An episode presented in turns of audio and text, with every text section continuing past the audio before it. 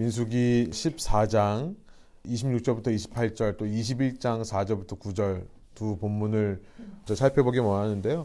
14장 26절부터 28절만 먼저 읽고 좀 말씀 나누도록 하겠습니다. 민수기 14장 26절에서 28절의 말씀입니다. 한 목소리로 한번 같이 읽겠습니다. 여호와께서 모세와 아론에게 말씀하여 이르시되 나를 원망하는 이 악한 회중에게 내가 언제까지 참으랴 이스라엘 자손이 나를 원망하는 바 그 원망하는 말을 내가 들었노라 그들에게 이르기를 여호와의 말씀에 내 삶을 두고 맹세하노라 너의 말이 내 귀에 들린 대로 내가 너희에게 행하리니 아멘. 예, 먼저 말씀을 좀 나누겠습니다. 우리 민수기의 구조를 제가 지난 시간 다섯 개의 부분으로 나눌 수 있다 그래서 stop and go and stop and go and stop 이렇게 제가 나눌 수 있다고 말씀드렸습니다. 지난 12장까지 첫 번째 고의 부분, 그러니까 서 있다가 고해서 스탑하는 부분까지 끝났습니다. 시내산에 머물던 이스라엘 백성이요. 이제 약속의 땅인 가나안의 남쪽을 향해 가는 과정이 있었고요. 가나안의 남쪽 입구라고 할 수 있는 가데스 바네아라는 곳에 와서 멈추어 서는 내용까지가 12장까지의 내용이었습니다. 그리고 이번 주에 이제 여러분이 읽으실 13장서부터 24장까지의 내용은 두 번째 고를 말하는 겁니다. 그러니까 이렇게 가데스 바네아라는 곳에 와서 멈추어 서 있다가 이제 바로 가나안으로 들어갈 줄 알았는데 이곳에서 오랜 시간 서 있게 되죠. 14장부터 19장까지 스탑되어 있는 겁니다. 그리고 우리가 살펴보겠습니다만 19장에서 20장 사이에는 40년이라고 하는 시간이 흘러갑니다. 그리고 20장에서 드디어 출발해서 22장 1절에서 민수기의 마지막 목적지인 모압 평지에 도착하는 내용으로 끝이 납니다. 그러니까 이 마지막 스탑에서부터 시작해서 모한 다음에 스탑하는 과정이 우리가 읽을 본문이고요. 다음 주 이번 주 말고 다음 주에는 이제 스탑된 상태에서 임하시는 말씀들이 민수기에 기록되어 있습니다. 10장에서 1년 1개월을 머물면서 시내산 밑에 있던 이 이스라엘이요. 근데 떠나서 가데스 바네아로 이동하면서 그때 불평 불만들을 쏟아냈던 것이 우리가 어제 읽은 11장과 12장에 나와 있었죠. 먹을 게 없다고 불평을 했고 또 모세가 결혼을 잘못했다라고 해서 불평을 했습니다. 그런데 이런 불평들은 시작에 불과합니다. 이제 13장과 14장을 보면 절대 돌이킬 수 없는 불평으로 번지게 되는데요. 그 내용을 보면 13장의 내용이 이제 가나안 땅에 가까운 이 가데스 바네아라는 곳에 이 바란 광야의 북쪽입니다. 이 여기에 도착한 이스라엘이요. 각 지파마다 우리가 너무나 잘 아는 이야기죠. 지파마다 한 명씩 스파이, 스카우트, 이 정탐꾼을 선발합니다. 13장 2절에 보면 각 지파의 지도자들 중에서 한 명씩이라고 하니까 아마 엘리트 그룹이었던 것 같습니다. 그 중에 눈에 띄는 두 사람이 있죠. 유다 지파의 갈렙이라는 사람과 케일렙이죠. 영어로는요. 그리고 에브라임 지파의 호세아라는 사람이 눈에 띕니다. 나중에 모세가 이 호세아라는 이름을 여호수아라고 바꾸는데 영어로는 저슈아라고 합니다. 이거를 한국말로 보면 참 딱 드러나는데요. 호세아라는 말 앞에 여자를 붙이는 겁니다. 야훼를 상징하는 야훼를 압축시킨 야라는 말을 집어넣어요. 그래서 예호슈아라는 말이 되는 거죠. 야훼의 이름이 더해집니다. 그러니까 그냥 구원하신다. He saves라고 하는 이름에서 야훼 saves라는 이름으로 바뀌는 겁니다. 이 이름을 통해 구원은 오직 야훼 하나님만 하실 수 있는 것이라는 것을 우리가 생각해 볼 수 있는 거죠. 이 민수기를 대표하는 이름이 바로 여호수아가 되는 겁니다. 오직 하나님만이 야훼 하나님만이 이스라엘을 구원할 수 있더라. 아무튼 이 12명이 이제 신광야라고 하는 곳을 시작을 해서 이 신광야는요. 바란 광야 북쪽에 있는 광야고 가나안의 맨 남쪽입니다. 그러니까 The Wilderness of Zin이라고 하는데 영어로는요. 신이라고 번역합니다. 이 가데스 바네아 북쪽에 있는 신광야에서부터 시작해서 어디까지 가냐면 예루살렘 남쪽으로 한 18마일 정도 있는 헤브론이라는 도시, 나중에 이제 굉장히 유명한 도시입니다. 헤브론이라는 도시까지 40일 동안 정탐하고 돌아옵니다. 그런데 갈렙과 여호수아 두 사람을 제외하고 나머지 10명의 이 족장 리더들은요. 굿뉴스와 함께 배드뉴스를 갖고 오는 거죠. 굿뉴스는 뭡니까? 그곳은 정말로 우유와 꿀이 흐르는 땅이더라. 이 당시 고대 근동 지방에서 좋은 땅, 기름진 땅을 비유하는 표현법입니다. 이스라엘 사람만 쓴 게 아니라 고대 근동 사람들이 다 썼어요. 이 우유와 꿀이 흐르는 땅이다라고 하는 것은 정말 좋은 땅이다. 거기서 나오는 풍성한 과일을 보여주면서 하나님 말씀하신 게 맞다. 근데 bad news가 있죠. 그렇게 좋은 것을 먹고 자라서 그런지 그곳 사람들은 덩치가 크고 강하더라. 안악자손이라고 하는 거인족까지도 우리가 봤다라고 하는 발표를 합니다.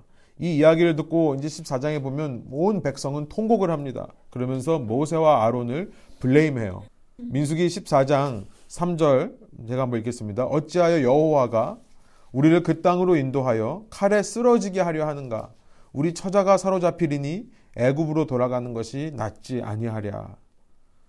우리의 불평의 모습과 너무나도 비슷하다는 생각이 듭니다. 정당한 이유로 불평하는 게 아니라요. 가만 들여다보면 우리의 불평을 보면은 우리가 소설을 쓰죠. 이후 일어날 상황까지 다 포캐스트 하면서 그러면서 불평하는 게 우리의 모습이 아닌가 생각이 듭니다. 우리가 그들의 칼에 쓰러질 뿐만 아니라 우리의 아내가 그들의 아내가 될 것이고 우리의 자식들이 그들의 종이 될 것이다. 그러면서 그런 불평은요 빠르게 플랜 B로 이어집니다. 하나님이 세운 지도자 말고 우리가 지도자를 다시 세워서 이제 애굽으로 돌아가자. 4절 이렇게 말하죠. 이에 서로 말하되 우리가 한 지휘관을 세우고 애굽으로 돌아가자 하매. 아니 홍해 사건을 벌써 잊은 걸까요? 그죠? 홍해 물이 갈라졌다가 합쳐지면서 그때 바로의 군대가 전멸을 했었습니다. 거기서 살아남은 바로의 군대가 있었다면 아마 출애굽기 15장에서 이스라엘이 부른 노래소리를 들었을 거예요. 출애굽기 15장에서 그렇게 바로의 군대들이 물에 휩쓸려서 죽어버리자 이스라엘 사람들이 어떤 노래를 부릅니까? 이런 노래를 불러요. 그가 바로의 병거와 그의 군대를 바다에 던지시니 최고의 지휘관들이 홍해에 잠겼고 하나님께서 이 바로 사람들과 그의 군대를 바다에 던지셨으니 그들의 지휘관들이 홍해에 잠겼다. 이게 노래 가사입니다. 그들이 부른 노래. 그런데 이런 노래까지 불렀던 사람들이 이집트로 돌아간다. 거기 가면 그래도 알던 사람이 있으니까 어떻게든지 살 수 있겠지. 거기서 살던 경험이 있는데 어떻게든지 먹고 살 수 있겠지라고 기대를 하는 걸까요? 이거는 말이 안 되는 거죠. 홍해라고 하는 것은요, 하나님께서 없던 길을 만드신 것이고요. 지나간 뒤에는 다시는 되돌아갈 수 없는 길입니다. 이제 이스라엘은 이전 노예의 삶으로 돌아갈 수 없습니다. 이것은 그냥 불평의 수준이 아닙니다. 이렇게 살기 힘들어요. 이렇게 하다가 못 살겠어요. 수준이 아니라요. 하나님을 부인하고 하나님의 구원의 역사를 부정하는 수준까지 되는 거야. 베드로 후서 2장 18절부터 이렇게 보니까 세 번역으로 이런 말씀이 있습니다. 그들은 허무맹랑하게 큰 소리를 칩니다. 어, 이 그들이 누군지 한번 나중에 집에 가셔서 베드로후서 2장을 한번 읽어보시기 바랍니다. 오늘 마지막 얘기할 발람과 연관이 있는 사람들입니다. 그렇기 때문에 제가 일부러 말씀 안 드리고 한번 읽어보시라고. 그들은 허무맹랑하게 큰 소리를 칩니다. 그들은 그릇된 생활을 하는 자들에게서 가까스로 빠져나온 사람들을 육체에 방종한 정욕으로 유혹합니다. 그들은 사람들에게 자유를 약속하지만 자기들은 타락한 종이 되어 있습니다. 누구든지 진 사람은 이긴 사람의 종 노릇을 하게 되어 있는 것입니다. 사람들이 우리의 주님이시며 구주이신 예수 그리스도를 알므로 세상의 더러운 것들에서 벗어났다가 다시 거기에 말려들어서 정복을 당하면 그런 사람들의 형편은 마지막에 더 나빠질 것입니다. 그들이 의의 길을 알고서도 자기들이 받은 거룩한 계명을 저버린다면 차라리 그 길을 알지 못했던 편이 더 좋았을 것입니다. 다음과 같은 속담이 그들에게 사실로 들어맞았습니다. 개는 자기가 토한 것을 도로 먹는다. 그리고 돼지는 몸을 씻고 나서 다시 진창에 뒹군다. 지금 이스라엘 모습이 바로 이런 모습인 겁니다. 돌이킬 수 없는 죄를 하는 거예요. 불평하는 것까지는 참겠는데 하나님께서 못 참으시는 건 뭐냐면 하나님의 구원 역사를 전면적으로 부정하고 애굽으로 되돌아가겠다라고 말하는 것이 참으실 수가 없는 겁니다. 예수님께서도요. 사해줄 수 없는 죄에 대해서 말씀하신 적이 있습니다. 마태복음 12장이죠. 그러므로 내가 너희에게 이르노니 사람에 대한 모든 죄와 모독은 사하심을 얻되 성령을 모독하는 것은 사하심을 얻지 못하겠고 또 누구든지 말로 인자를 거역하면 사하심을 얻되 누구든지 말로 성령을 거역하면 이 세상과 오는 세상에서도 사하심을 얻지 못하리라. 어, 신약에 있는 예수님과 구약에 있는 야훼는요 전혀 다른 하나님이 아니라 동일한 분이시고 동일한 원리로 역사하시는 분입니다.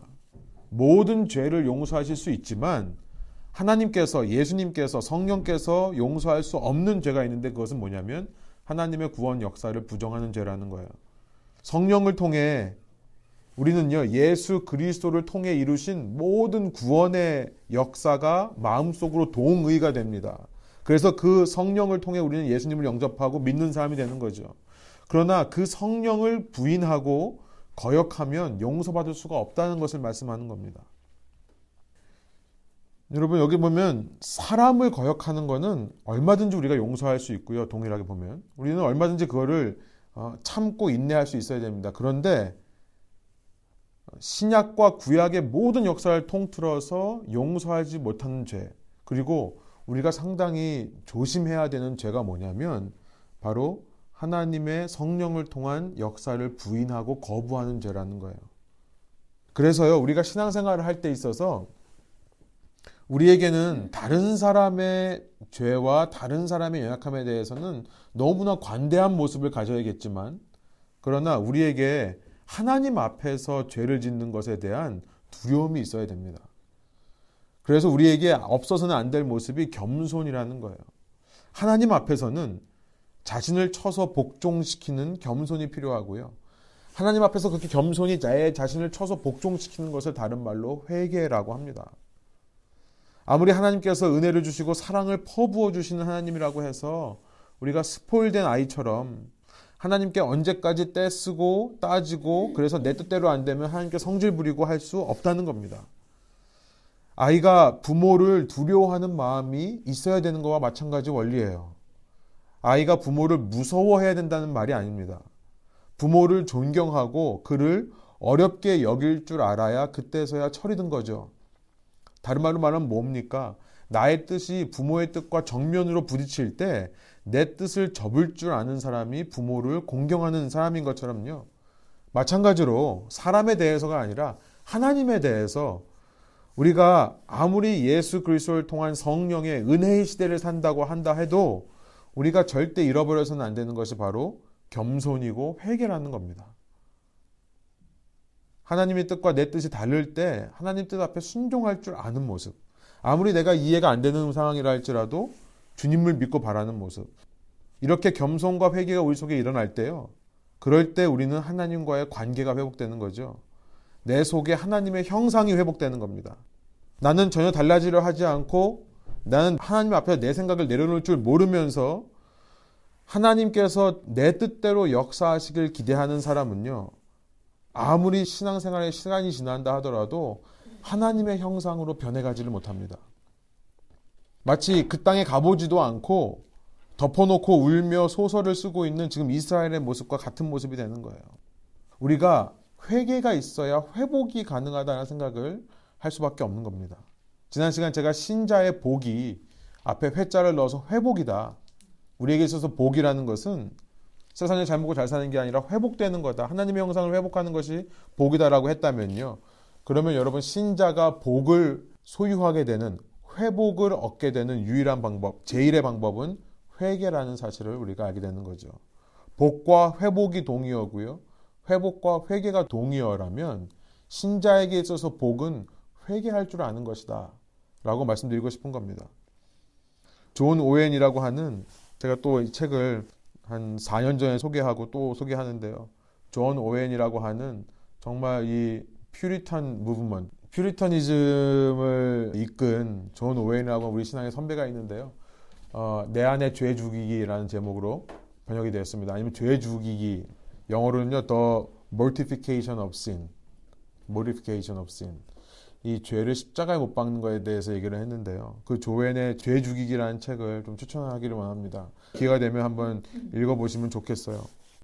신자라고 해서 예수님의 은혜를 입었다고 해서 한순간도 죄와 싸우지 않는다면 오히려 그 죄가 그 신자를 사로잡을 수 있고 결국에는 자기가 받은 구원을 의심하고 구원으로부터 떨어져 나가는 데까지 이를 수 있다라고 말한 것이 존 오웬입니다.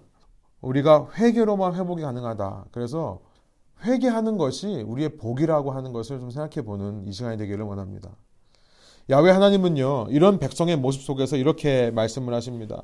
14장 11절이에요. 여호와께서 모세에게 이르시되 이 백성이 어느 때까지 나를 멸시하겠느냐? 내가 그들 중에 많은 이적을 행하였으나 어느 때까지 나를 믿지 않겠느냐? 내가 전염병으로 그들을 쳐서 멸하고 내게 그들보다 크고 강한 나라를 이루게 하리라. 지금 하나님께서 이런 하나님의 역사를 부정하는 성령을 거역하는 말하자면 그런 죄를 보이는 이스라엘 향해 이렇게 말씀하시는 겁니다. 내가 이 사람들 다 없애고 모세 너를 통해서 새로운 민족을 만들겠다. 이 말씀이 잔인하게 들리십니까? 저는 이 말씀을 읽으면서 전혀 그렇지 않다는 생각이 들었습니다. 아래 14장 22절에 가서 확인하시면 나중에 읽으실 때 확인하시길 바라는데요. 하나님께서 그동안 이스라엘을 몇 번 참아왔는지를 하나님 스스로 말씀하세요. 한두 번 참은 게 아니고요. 열 번 참았다라고 말씀하세요. 하나님께서 그렇게 큰 권능으로 이집트에서 이들을 구해내셨고요. 또 성막을 통해 수많은 능력과 기적을 보여주셨는데도 열 번이나 하나님을 테스트했고 이 사람들은 시험했고요. 열 번이나 하나님을 멸시했으며 despise 했고 이 하나님을 저버린 사람들 이 사람들에게 왜 하나님께서 이렇게 말씀하시는 겁니다. 내가 이들에게 왜 계속 기대를 걸어야 되느냐라고 말씀하시는 모습인 겁니다. 잔인한 하나님의 말씀이 아니라 정말 애타는 하나님의 말씀이라는 생각이 듭니다. 여러분 이렇게 생각해 보면 어떨까요? 하나님께서 지금 전염병으로 치시겠다라고 말하는데 하나님께서 케미컬 웨폰을 개발해 가지고 쏘겠다 이런 공격하겠다는 의미가 아니라고 생각이 듭니다.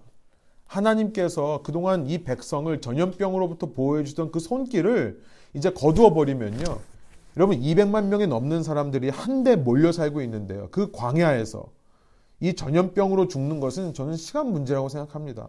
하나님이 그 말씀을 하시는 것 같아요. 200만 명이 다닥다닥 모여 사는 그곳에 전염병이라는 것은 늘 있는 위협인데요. 하나님께서 지켜주셨기 때문에 그러나 이런 이런 백성이라고 한다면 내가 이제 그들을 지켜주던 손길을 거두겠다. 그 결과 죽을 수밖에 없다는 것을 말씀하시는 것 같습니다. 하나님께서는요 굳이 이런 사람 제가 생각하기에는 타이르고 비유 맞춰서 함께 가실 필요 없습니다. 이렇게 쉽게 약속을 버리는 사람, 정말 시도 때도 없이 시간 약속 늦고 안 나타나는 사람에게 내가 약속을 기다려줄 필요가 없는 거죠. 그러나 민숙에 나타난 하나님은 어떤 분이냐면 우리가 생각하기에는 참지 말아야 될 사람들, 우리가 보기에는 기다려주지 말아야 될 사람들까지도 하나님께서 참으면서 인내하시던 분이더라라는 것을 이 민수기가 말씀하는 겁니다.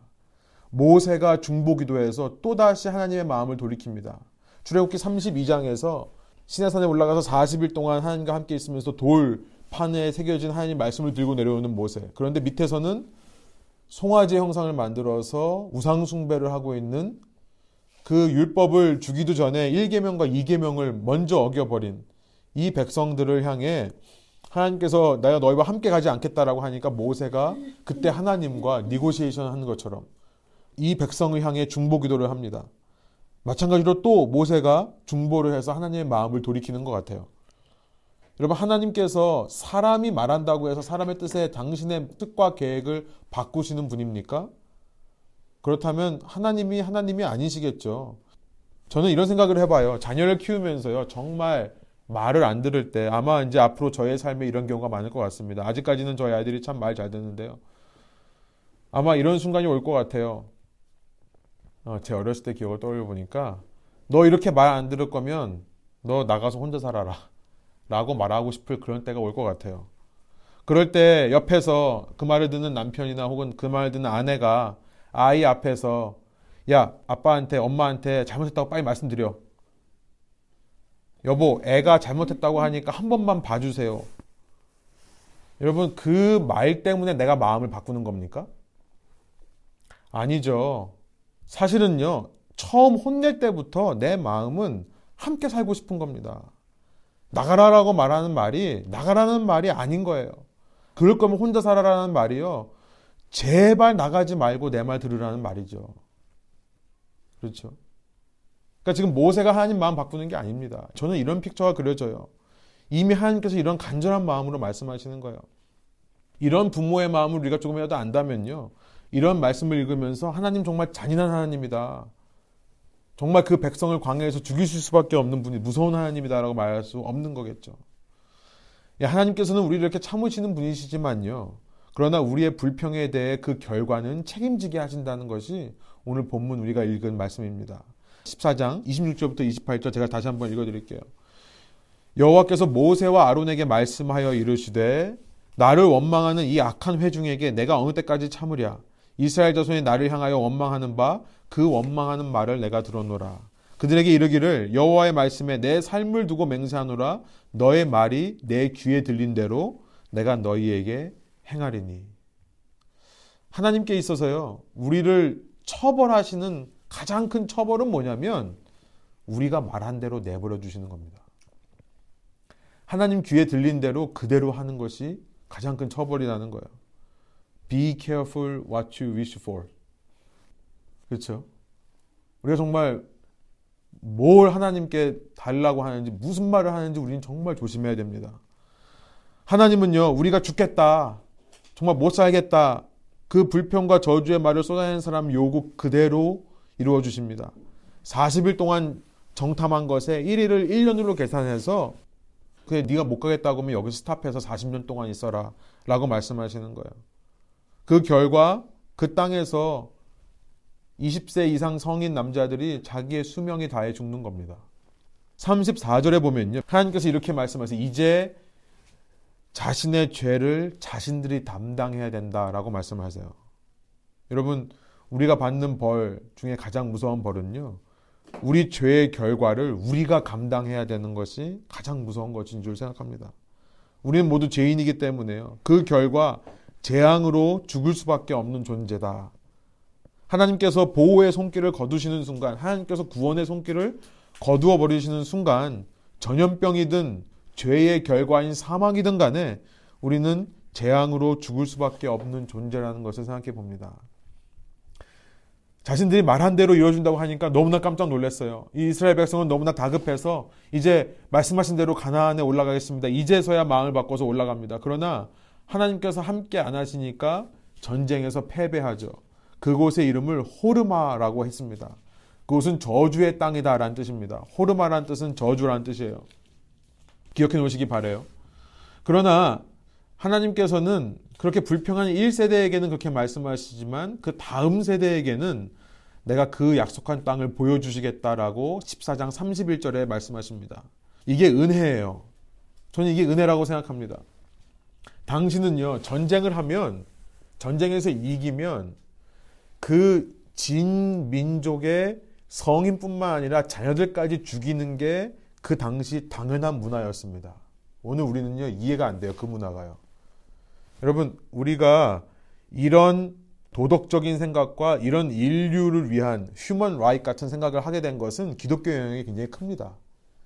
사실 기독교가 사람들의 생각을 많이 바꿔놨고요. 만일 기독교가 없었다면 사람들은 아직도 그런 방식이 눈에는 눈, 이에는 이라는 방식이 당연하다고 생각하면서 살지도 모르겠어요. 당신은요, 왜 전쟁을 하면 자녀들까지 죽여야 되냐면, 그렇지 않으면 우리 자녀들이 그들의 자녀들에 의해서 복수를 당할 거다. 그것이 안 되기 때문에 우리 자녀를 보호하는 차원에서 그들의 자녀를 당연히 죽였습니다. 그런데요, 여러분 하나님은요 성경에 나온 하나님은 우리가 출애굽기에서 봤습니다만 출애굽기 10계명을 주시면서 하나님께서 말씀하세요. 나 여호와는 질투하는 하나님인즉 나를 미워하는 자의 죄를 갚되 아버지로부터 아들에게로 3, 4대까지 이르게 하거니와 하나님은요 죄악을 3, 4대까지만 갚으시는 분이다 라는 겁니다. 이거 더 잔인한 게 아닙니까? 그냥 아버지만 죽이는 게 아니라 다음 세대가 아니라 3, 4대까지 죽인다? 여러분 그런데요. 아버지의 잘못이 3, 4대까지 이르게 하신다. 지금 나중에 이제 읽어보면 아시겠습니다만 14장 18절에 똑같은 표현이 나옵니다. 모세가 하나님이 이 백성을 다 죽일 거다 하니까 중보하면서 하는 말이에요. 하나님은 3, 4대까지만 그 아버지의 잘못을 물으시는 분이 아닙니까? 용서해 주십시오라는 의미로 이 말을 해요. 여러분 이것이 은혜가 되는 이유는 뭐냐면요. 우리가 듣기에는 이거 이상한 것 같지만 이것은 무슨 뜻이냐면 당시 문화권에서는 그 아버지의 세대에서만 이 문제가 있을 것이고 그 다음에는 끝날 거다라고 하는 의미가 되는 거예요. 당신은요 10대 중반이면 15살 혹은 늦게는 20살이면 아이를 낳습니다. 그러니까 아버지의 나이가 50대, 60대가 되면 3, 4대까지 함께 사는 거예요. 그런 시대죠. 그러니까 무슨 말씀을 하는 거냐면 아버지로 인해 그 가족이 받는 고난이 3, 4대까지만 이어진다는 겁니다. 그러니까 아버지가 살아계실 때만 그 아버지의 잘못으로 인해서 다른 식구들도 피해를 입지만 그러나 아버지가 사후에는 돌아가신 후에는 아버지의 죄의 결과로 우리 가족에 주어졌던 벌이 끝난다는 것을 말씀하시는 거예요. 그러니까 이것은 3, 4대까지 이른다는 것은 오히려 거꾸로 아버지의 죄 때문에 아들도 평생 죄를 받는 것이 아니다. 그 말씀을 하시는 거예요. 하나님은 이런 은혜의 하나님입니다. 당시 사회에서 보면 한 번 아버지가 잘못했으면 그 아버지의 아들로 시작해서 모든 대가 끊겨져야 돼요. 그런데 요 아버지 때만의 죄악으로 잘못으로 벌을 받고 끝난다는 겁니다. 반면 아까 제가 읽어드린 것이 출애굽기 20장 5절인데요. 10계명을 주시면서 하신 말씀인데요. 여호와는 질투하는 하나님인즉 나를 미워하는 자의 죄를 갚되 아버지에게서 아들에게로 3, 4대까지 이르게 하거니와 그런데 20장 6절에 어떻게 말씀하시는지 기억하시죠? 나를 사랑하고 내 계명을 지키는 자에게는 천대까지 은혜를 베푸느니라. 영원토록이라는 뜻입니다. 그러니까 하나님은 은혜의 하나님인 거예요. 벌을 허락하시지만 그 아버지의 잘못으로 인해서 벌을 허락하시지만 그 세대에게만 받게 하시고 그 다음 세대에게는 뭐라고 말씀하시는 거예요? 너희들은 약속의 땅으로 들어갈 거다. 여러분, 회개하는 것이 복이라고 한다면 우리는 모세처럼 돼서요, 쉬지 않고 모세처럼 우리 주위 사람들이 계속해서 그 복, 회복을 받아갈 수 있도록 우리는 모세와 같이 중보기도 하는 사람이 되어야 될 겁니다. 그들의 죄를 대신 올려드리고 그들과 하나님 사이를 가로막아서는 자들이 되어야 돼요. 결코 우리가 비판한다고 해서 우리가 정죄한다고 해서 사람들이 바뀌는 것이 아닙니다. 그러나 동시에 우리는요, 이 말씀들을 통해 민숙에 나타난 하나님의 모습을 발견해야 되는 겁니다. 하나님께서 우리를 얼마나 참기를 원하시는가. 얼핏 보면 잔인한 것 같고, 얼핏 보면 너무나 무서운 하나님인 것 같지만, 우리를 구원하기 위해 그렇게 애타는 마음으로 참으시고 또 참으시고 또 기회를 주시는 하나님. 우리의 잘못을 우리 대에서만 끝내지는 하나님. 그 하나님께서 우리를 구원하시기 위해 먼저 어떤 일을 행하는가를 떠올리면서 우리는 회개해야 한다고 하니까 억지로 회개하는 것이 아니라 그 하나님 사랑에 감동되어 자발적인 회개를 해야 된다는 것을 생각해 볼 수 있는 거죠. 우리가 이 말씀을 통해 기억할 것은 뭐냐면 하나님은 지금이라도 우리의 회개를 기뻐 받으신다는 사실입니다. 실은 우리의 입술에서 그 회개의 말이 선언되기를 애타게 기다려주시는 하나님이시라는 거예요. 그래서 그 말이 우리 입에서 나오면 너희 말이 내 귀에 들린 대로 내가 행하리라 말씀하시는 하나님이라는 거예요. 우리를 받아주시고요. 우리를 받아주시되 우리의 모든 지금까지의 죄악을 기억조차 하지 않으시며 스스로 자기 기억에서 지우신다라고 표현합니다. 그러면서 깨끗이 정말 눈과 같이 희게 우리를 바꿔 주신다는 그런 하나님이 우리가 믿는 하나님이라는 사실이에요. 이후 15장에 보면 하나님께서는 그렇게 죄를 회개하기 위해 죄를 깨끗하게 하기 위해 어떤 제사법이 있어야 되는지를 또 구체적으로 말씀하시는 구조로 되어 있습니다. 여러분 뜬금없이 또 갑자기 율법이 나온다 생각할 수 있지만요. 이런 컨텍스트에서 읽으면 정말 회복을 원하시는 하나님의 마음이 우리에게 느껴지는 거예요. 15장에서 우리가 기억해야 될 단어가 있습니다. 15장 2절이에요. 너희는 내가 주어 살게 할 땅에 들어가서 하나님은요 이미 이 백성이 약속의 땅에 들어갈 것을 바라보고 계시는 겁니다. 자기의 백성을 광야에서 죽인다고 해서 버리신 게 아니에요. 광야 40년은요, 그대로 그들의 인생의 끝이 아닙니다. 그 중에, 그 중에도 하나님께서 구원하시고자 하는 자들은 구원하실 거예요. 그러나, 남아있는 사람들을 위해서는 약속의 땅을 위한 연단의 시간이 되는 것이고, 훈련의 시간이 된다는 것을 우리는 생각해 보게 되는 겁니다. 16장에 보면 고라자손의 반역이 있습니다. 그러나 그럼에도 불구하고 17장부터 18장, 19장을 보면 죄를 사하기 위해 이 찬양의 직무를 맡았던 고라 자손이 반역을 해도 아론 대제사장의 권위를 세워 주시면서 그 레위 지파를 통해 계속해서 어, 레위 지파를 중심으로 이루어지는 제사법, 회개하는 방법을 계속해서 말씀하시는 거예요. 고라 자손의 반역에도 불구하고 백성들에게 안심시켜 주는 겁니다. 하나님께서 계속해서 이 방식을 통해 레위 지파를 통해 죄의 회복을 이루어가겠다. 그리고 나서 20장이 되면요. 이제 40년이 지나가 버리고요. 40년이 되는 해 첫 달이 그 배경입니다. 이제부터는 새로운 역사가 시작되는 겁니다. 새로운 세대의 역사가 시작되는 거예요. 20장부터 달라지는 겁니다. 그러니까 읽으실 때 그걸 알면 좀 이해가 쉬우실 거예요. 이 새로운 세대는요. 이들도 잠시 물이 없어 불평합니다. 그러나 이전처럼 하나님을 경노하게 하지는 않습니다. 다만 20장에 나타난 것은 뭐냐면 모세의 범죄예요. 하나님께서는 반석에 물을 낼 것이니 너는 가서 백성에게 두려워하지 말라, 근심하지 말라, 말만 전해라 라고 했는데요. 모세가 백성에게 외친 말씀은 불평의 말이죠. 내가 너희 때문에 또 이 짓을 해야 되냐? 쉽게 말하면 이렇게 말하는 겁니다. 그리고 막대기로 두 번 내리치는 거죠. 결국 모세와 아론도 광야에서 죽어야 할 1세대에 포함될 수밖에 없음을 하나님을 말씀하시는 겁니다. 이렇게 20장은 1세대 지도부, 이 미리암이 죽고 아론이 죽는 것으로 그리고 모세의 한계를 말씀하시는 걸 끝이 난 다음에 이제 21장부터 이 새로운 세대가 약속의 땅을 향하여 전진하는 내용을 담고 있습니다. 가데스 바냐의 그 광야에서 40년 동안 진을 치며 머물렀던 이스라엘이 다 죽고 이제 그 자손들이 움직이기 시작했다는 소식을 들은 이 가나안 남부 네겝 지방에 이 아랏 왕을 포함한 그 나라 사람들이요 전쟁을 걸어옵니다. 그리고 여러분 아까 호르마라는 장소를 기억해 놓으시라고 했죠. 40년 전 아버지 세대가 패배했던 그 호르마라는 장소에서 승리하게 하시는 거예요. 여러분 하나님께서요 우리를 연단시키셔서 하나님 약속에 합당한 자로 세우실 때요 하나님은 굳이 호르마라는 곳에서 승리를 걷게 하십니다. 하나님은 우리의 속에 있는 상처를 우리 속에 있는 문제들을 치유해 가시는 방법이 뭐냐면 그 자리에서 전에 실패했던 자리에서 승리하게 하세요. 하나님 말씀에 순종했더니 하나님께 서원하고 하나님의 말씀을 따라갔더니 승리하더라라는 것을 가르쳐 주시는 겁니다. 회개했을 때 저는 이 말씀을 읽으면서 백성이 회개로 나아갔을 때 그것이 우리에게 진정한 복이 되는 것을 이 호르마라고 하는 이름이 장소가 가르쳐 준다라고 생각합니다. 하나님의 저주처럼 보이는 연단의 시간입니다. 광야의 40년은요.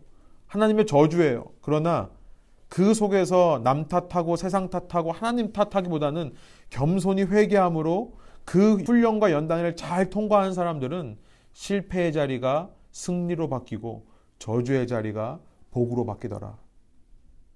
여러분 그런데요. 승리가 계속해서 승리가 되고 복이 계속해서 복이 되려면 회개가 한 번으로 될 것이 아니라 끊임없는 회개가 필요하다는 것을 이어서 말씀하시는 것 같습니다. 그것이 우리가 두 번째로 읽을 이 놋뱀의 이야기가 담긴 21장의 내용이에요. 제가 시간 관계상 읽지는 않겠습니다만 여러분 우리가 다 아는 내용이죠. 이 백성이 이제 모압 평지를 향하여 가는데요. 에돔이라는 곳을 지나면 너무나 쉽게 갈 수 있습니다. 거기에는 King's Highway라고 하는 대로길이 있어서 쉽고 평탄한 길이 있어서 가기가 쉬워요. 그런데 에돔 사람이 못 가게 합니다. 그러니까 민수기 21장 4절에 보면 주부에 있습니다. 마음이 상했죠. 상하니까 또 하나님과 모세를 원망합니다. 회개라고 하는 것은 한 번으로 끝나는 것이 아니라 우리 삶에 계속해서 일어나야 된다. 아무리 훈련과 연단을 받은 과거의 훈련과 연단을 받은 사람이라 할지라도 계속해서 회개는 남아 있다라고 하는 것을 생각해 볼 수 있습니다. 이곳에는 먹을 것도 없고 물도 없도다. 우리 마음이 이 하찮은 음식, 만나를 가리켜서 하찮은 음식이라고 얘기를 하고 있습니다. 그래서 하나님께서 불뱀을 보내서 물게 하셔서 죽게 하시는데요. 그런데 모세에게 말씀하시죠. 불뱀의 모양을 노수로 만들어서 장대 위에 달면 누구든지 그것을 바라보는 자마다 죽지 않고 살게 되리라. 구절에 보니까 모세가 노뱀을 만들어 장대 위에 다니 뱀에게 물린 자가 노뱀을 쳐다본 즉 모두 살더라. 이 노뱀이라고 하는 것은 회개를 또 상징하는 겁니다. 이 상황 가운데서 자기의 생각, 자기의 이 분노, 화를 내려놓고 눈을 들어 하나님의 구원의 역사를 바라보게 하는 그런 겸손이 있다면 그 겸손으로 말미암아 구원을 얻게 된다고 하는 하나님의 메시지인 거예요. 요한복음 3장의 말씀이 생각나죠. 마지막으로 이걸 좀 제가 읽고 말씀을 마치려고 하는데요. 요한복음 3장에 이 사건을 가리켜서 예수님께서 말씀하십니다. 모세가 광야에서 뱀을 든 것 같이 인자도 들려야 하리니 이는 그를 믿는 자마다 영생을 얻게 하려 하심이니라. 그리고 16절, 17절 우리 한 목소리를 읽습니다. 하나님이 세상을 이처럼 사랑하사 독생자를 주셨으니 이는 그를 믿는 자마다 멸망하지 않고 영생을 얻게 하려 하심이라. 하나님이 그 아들을 세상에 보내신 것은 세상을 심판하려 하심이 아니요 그로 말미암아 세상이 구원을 받게 하려 하심이라. 하나님의 뜻은요. 분명한 하나님의 뜻은 뭐냐면 심판이 아니라 구원이다. 아까 말씀드린 대로 실패가 아니라 승리다. 저주가 아니라 복이다. 회복이다라는 것을 우리가 알게 됩니다. 그것이 바로 십자가의 의미라는 거예요. 그래서 십자가는 우리에게 복음, 굿뉴스가 되는 겁니다. 우리가 이제 이 이후에 22장과 24장을 보면 유명한 발람의 이야기가 있습니다. 여러분, 복음의 이야기예요. 복음의 이야기입니다. 하나님께서 자기의 백성에게 그럼에도 불구하고 얼마나 그들을 복 주시기 원하는가. 저주하려고 하는 이방 선지자의 입에서 축복의 말밖에는 나오지 않는 겁니다. 저주해야 직성이 풀리는 이방 왕이요, 모압 왕이요, 저주할 수가 없는 겁니다. 하나님의 백성이 노뱀을 쳐다봤을 때, 예수의 십자가의 그 복음을 붙잡았을 때, 하나님은 그의 인생을 회복하시는 그런 메시지라는 것을 생각해 볼 수 있는 거죠. 일부러 제가 내용을 많이 소개하지 않고요. 직접 읽어보시기 원하고요. 이거에 대한 자세한 내용을 듣기 원하시면 여러분 새벽 기도에 오시면 그날 새벽 기도 본문이기 때문에 제가 얘기하겠습니다. 말씀을 정리해 볼게요. 여러분 기독교 신앙을 한마디로 말하면 저는 이 문구 참 좋아합니다. It's okay not to be okay. 저는 이것이 기독교 신앙의 핵심이라고 생각해요. 우리가 너무 유교적으로 판단하고요. 율법적으로 정죄하기 때문에요. 뭐가 문제고 아니고 그런 모습으로 서로를 대할 때가 참 많이 있습니다. 그런데요. 우리가 중요한 것은 뭐냐면 기독교 신앙이라고 하는 것은요. 그 어떤 죄도 하나님 앞에서 사해질 수 있다는 것을 믿는 겁니다. 하나님은 귀에 들리는 대로 행하시는 분이라고요. 어떤 죄라 하더라도 입을 열어 회개하면 용서해 주지 못하는 죄가 없습니다. 문제는 뭐냐면 죄를 그렇게 알리고 드러내고 고백하려고 하는 것이 아니라 하나님 앞에서도 죄를 죄로 인정하지 않는 것이 문제고요. 이것은 영원토록 용서받을 수 없는 문제이기 때문에 심각한 문제라는 겁니다. 여러분 감사한 것은 뭐냐면 오늘 사는 우리에게 이미 십자가가 주어졌다는 사실이 감사합니다. 하나님께서 우리가 마음을 돌이키면 그때 너의 모습 보고 네가 하는 거 보고 너 용서할지 용서 안 할지를 결정하겠다 하시는 게 아니라요. 이미 모든 것을 용서하시고 나서 우리가 우리의 입으로 마음을 돌이킨다라고 하는 고백을 받기 원하시는 여러분 하나님은요 정말 짝사랑의 하나님이세요. 그 마음을 알아서 이 광야 같은 삶 회개로 정답을 제출하게 되시는 저와 여러분 되기를 원합니다. 광야일수록 회개하는 것이고요. 광야니까 회개하는 겁니다. 이런 회개를 통해 주님을 더 가까이 모시게 되고 주님의 마음을 알아서 주님과 더 가까워지시는 저와 여러분 되기를 저도 간절한 마음으로 축복합니다. 함께 기도하시겠습니다. 우리 시간 말씀을 생각하면 짧게 한 1분 정도라도 우리 주님 앞에 어, 회개하는 마음으로 다시 한번 저의 모습을 돌아보는 마음으로 주님 앞에 기도하는 시간 갖겠습니다. 함께 기도하시겠습니다. 하나님 저희 마음 속에 살아계신 주님의 은혜와 사랑이 다시 한번 이 민수기의 메시지를 통해서 저희 마음 속에 와 닿을 수 있도록 인도해 주시니 감사합니다. 하나님 주님 앞에서 저희가 날마다 저희 자신을 쳐서 복종시키며 저희가 우리를 정당하기보다 주님 앞에 이 정말 나약하고 연약한 모습, 악한 모습 그대로 나아가 주님 앞에 용서를 구하는 저의 삶 될 수 있도록 인도하여 주십시오. 주님, 과거에 한두 번 회개한 걸 가지고 오늘도 내가 회개했다라고 할 수 없습니다. 계속해서 앞으로 우리의 삶 가운데 주님 이 여정이 끝나는 날까지 계속해서 우리는 죄를 저질 수밖에 없고 내 속에 계속해서 죄성이 살아 역사할 수밖에 없지만 그러나 그럼에도 불구하고 우리의 입을 열어 귀에 들리는 대로 행하기를 원하시는 하나님 앞에서 우리가 우리의 모든 정죄 의식을 내려놓고 주님 앞에 회개할 수 있는 주님의 백성 되게 하여 주옵소서. 회개가 저의 삶에서 끊이지 않을 때 사실은 우리는 죄 가운데 있는 것이 아니라 승리 가운데 있다는 것을 깨달을 수 있도록 인도하여 주옵소서. 우리가 우리의 죄를 회개할 때 그 자리가 저주의 자리라 하더라도 그것이 회복의 자리로 변할 수 있음을 믿게 하여 주시고 하나님은 심판하기 위해 죄를 드러내고 죄를 다스리시기 위해 온 것이 아니라 우리를 구원하시기 위해 오셨다는 것을 생각하며 날마다 빛 가운데로 나가기 위해 회개를 저희 삶에서 멈추지 않는 저희 인생 될 때 주님 저희 마음을 위로해 주시고 저희 마음 가운데 새로운 소망과 새로운 기쁨을 허락해 주시며 서로가 서로를 향해 그런 마음으로 대할 수 있는 저희 아름다운 공동체 될 수 있도록 인도하여 주옵소서. 감사드리며 예수 그리스도의 이름의 영광을 위하여 기도합니다.